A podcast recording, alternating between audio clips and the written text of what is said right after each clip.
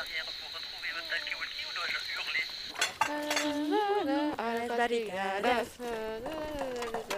Parfois, je me demande à quel point il faut être dans sa pensée radicale pour trouver cette énergie, de s'implanter ici, d'organiser tout ça, de trouver les personnes justes. Coccinelle, Coccinelle, j'ai un truc à te dire. Dis-moi. L'état tu. La propriété, c'est le vol. En plus de s'opposer et de dénoncer Holcim, les conditions d'exploitation, euh, la pollution, le CO2, ça montre aussi qu'on est capable de construire de nouveaux imaginaires, de proposer des alternatives. N'hésitons pas à mettre euh, en jeu euh, nos privilèges pour pouvoir avancer sur toutes ces luttes en parallèle. Église, euh, Parlement, Patriarcat, totalitarisme, patron et euh, gouvernant. Débarrassons-nous du euh, capitalisme. Sur la colline, des orchidées, la, la, la, sur la colline.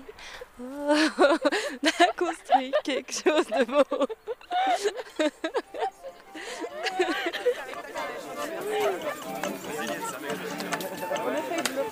Ah ben bien sûr. Bienvenue dans le podcast Récitzade. Zone à défendre avec détermination contre sa destruction par un géant du système économique mondial tellement violent et insupportable. Zone à découvrir avec un goût d'aventure, sa clairière dans la brume, ses cabanes dans les arbres, ses peintures et poésies murales. Zone à déconstruire avec son lot de discussions et d'actions engagées pour un mode de vie sans rapport de domination ni discrimination.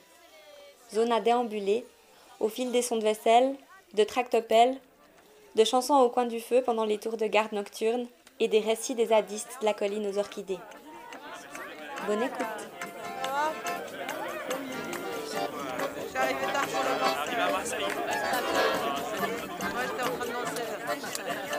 Un anniversaire, il y avait toute une équipe magnifique.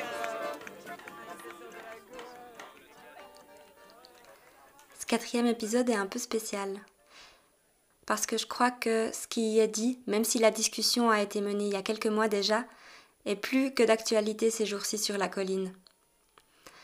Malgré le risque d'évacuation forcée qui s'annonce, malgré la fatigue, malgré la tension, veiller aux vivants, c'est aussi veiller à soi et veiller aux autres. Laisser la place à l'émotionnel dans l'action. Durer, danser, résister, prendre soin dans la lutte et lutter dans la joie.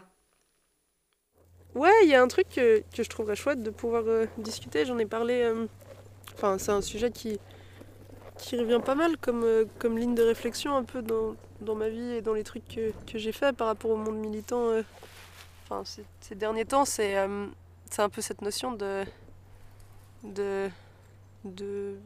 ouais, de militantisme, mais joyeux. Enfin, en fait, comment est-ce qu'on peut faire euh, pour amener quand même de la joie dans ce qu'on fait? Et puis. euh, pour moi, faut pas confondre cette notion de joie avec un, un espèce de contentement dépolitisé où genre ah non mais tout va bien. Du coup voilà on est très heureux parce que non. En fait tout tout va pas bien. Il y a beaucoup beaucoup de problèmes dans ce monde et puis je pense que c'est très difficile quand tu fais partie de mouvements et de milieux qui sont toujours dans cette dans ce questionnement, dans cette lutte, dans cette résistance. Ben en fait tu es en train de résister à tellement de normes qu'on t'impose sur qu'est-ce que ça veut dire enfin même par rapport au choix des personnes qui décident de juste de tout quitter pour vivre ici. Enfin ça demande euh, le fait d'aller contre cette impulsion de genre des études du travail de faudrait faire ça faut s'engager. Oui être politique c'est bien mais pas trop extrémiste. Et puis ça veut dire quoi extrémiste déjà? Enfin genre euh, non moi j'ai pas envie d'être euh, j'ai pas envie d'être dans le compromis entre euh, quelque chose enfin voilà entre euh, l'oppression et puis une, forme d'égalité et de libération. Enfin genre j'ai clairement envie d'être extrême dans le côté que je défends. Enfin et puis je pense euh, c'est Ouais, mais, c'est des, luttes qui sont pas faciles. Et puis surtout que, voilà, par rapport, euh, enfin, quelle que soit la, lutte, euh, enfin, quelles que soient les luttes qu'on mène, euh, on va jamais vraiment arriver à une destination où tout sera parfait. Je pense qu'on va jamais arriver à un modèle de société où on pourra s'asseoir et se dire Ah, c'était du bon travail, maintenant il y a tout qui fonctionne. Enfin, genre. euh, Mais du coup, ouais, je, voilà, je sais que cette question de. Ouais, on utilise beaucoup le terme burn-out. Je pense que c'est plus large et complexe que juste cette notion de burn-out, mais juste euh, cette espèce de fatigue émotionnelle qui peut surgir, le fait de toujours se dire waouh, mais il y a tellement de travail à faire, et puis même ces milieux dans lesquels je crois tellement, il y a encore tellement de choses problématiques, de dynamiques de domination qui se reproduisent et qui se calquent sur celles euh, du monde qu'on essaye de combattre. euh. Mais du coup, ouais, c'est pour ça que pour moi, cette notion de trouver de la joie dans ce qu'on fait, elle est méga importante, et je considère pas du tout ça. Comme quelque chose de dépolitisé ou comme. euh, Enfin, ouais, comme, euh, comme quelque chose. euh, Après, je, sais que c'est aussi quelque chose qui peut être critiqué, et puis.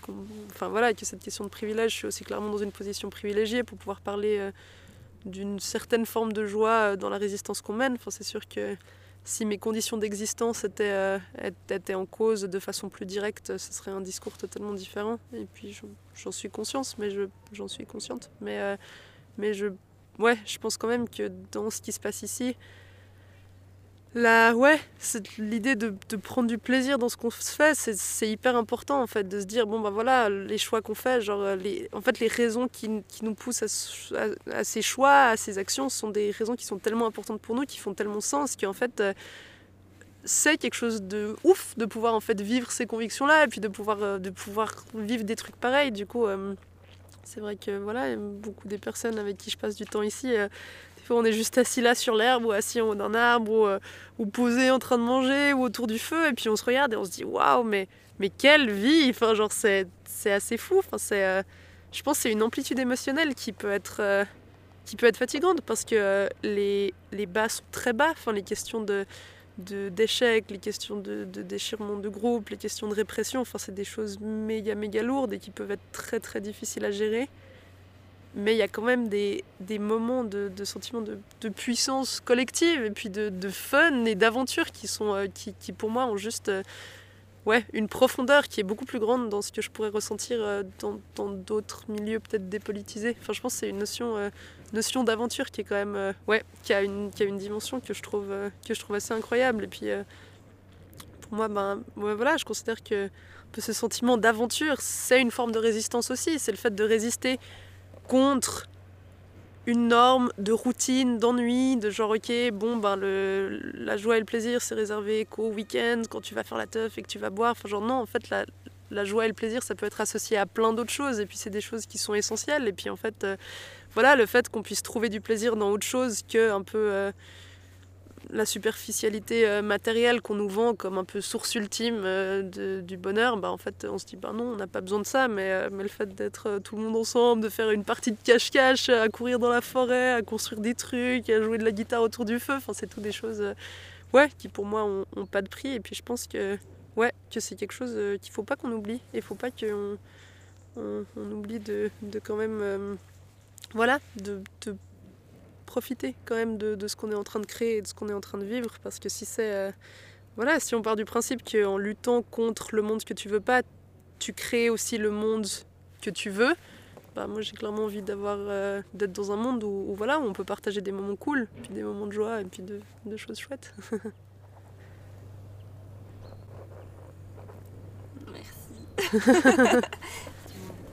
Ça me touche ce que tu dis parce que c'est exactement le sentiment que j'ai que dans un espace comme ça, avec cette forme d'action et ce qui se passe ici, il y a en même temps euh, la radicalité de se dire c'est quelque chose de très extrême en fait ce type d'opposition. D'ailleurs c'est ce où les gens vont dire ça à l'extérieur.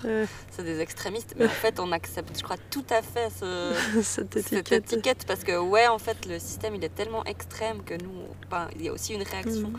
Euh, en proportion avec ce qui se passe. Mhm. enfin, si on regarde la violence de la, de la carrière et de la mine en l'occurrence euh, Mhm. on est bien calme. Mais en même temps il y a ce- lieu qui nous régénère. Et ces moments euh, ensemble qui nous régénèrent.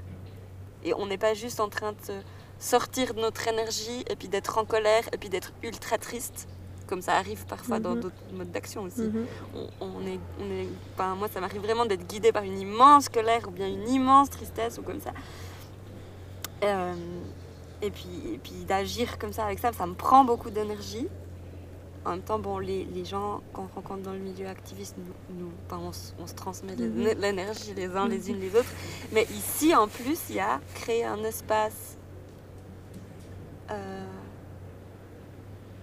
ouais créer un bel espace ensemble et du coup ça, ça fait vraiment le contrepoids et donc au Mhm. niveau émotionnel on est genre sur toute la corde émotionnelle en même temps c'est très intense Ouais, du ouais. coup Non, mais c'est vrai. Et puis c'est vrai que Ouais, en effet, il y a beaucoup de personnes qui arrivent dans ce genre de milieu par un sentiment de, de colère, euh, d'impuissance qui mène à une envie d'action. Et puis au final, souvent, c'est des personnes qui restent aussi pour les choses positives. Parce que je pense que, que oui, en effet, euh, ces sentiments, euh, sentiments de, de colère, de rage, de révolte, ça, ça amène beaucoup d'action. Mais c'est aussi euh, ben voilà, l'intensité des, autres sentiments euh, de, connexion, de, joie, de, réjouissance un peu pour ce qui se passe qui, font qu'en fait c'est aussi un endroit où on a envie de rester sans, pour autant cacher le fait qu'il y a clairement des moments difficiles et puis il y en aura toujours mais, euh, mais ouais c'est quand même une amplitude émotionnelle que je suis contente de parcourir en tout cas. Pour clore cet épisode, avant que les barricades de la ZAD ne soient peut-être prises d'assaut bientôt, j'aimerais encore fredonner une fois ce chant qui rôde sur la colline.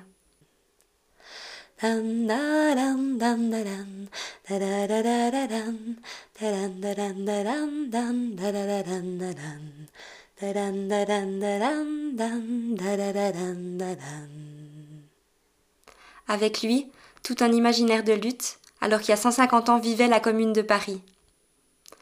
On espère bien que le fantôme déterminé de Louise Michel soit parmi nous ces prochains soirs. Vive la ZAD de la colline. Et merci pour cette lutte ensemble. Oui avec tristesse, oui avec colère, mais surtout avec joie.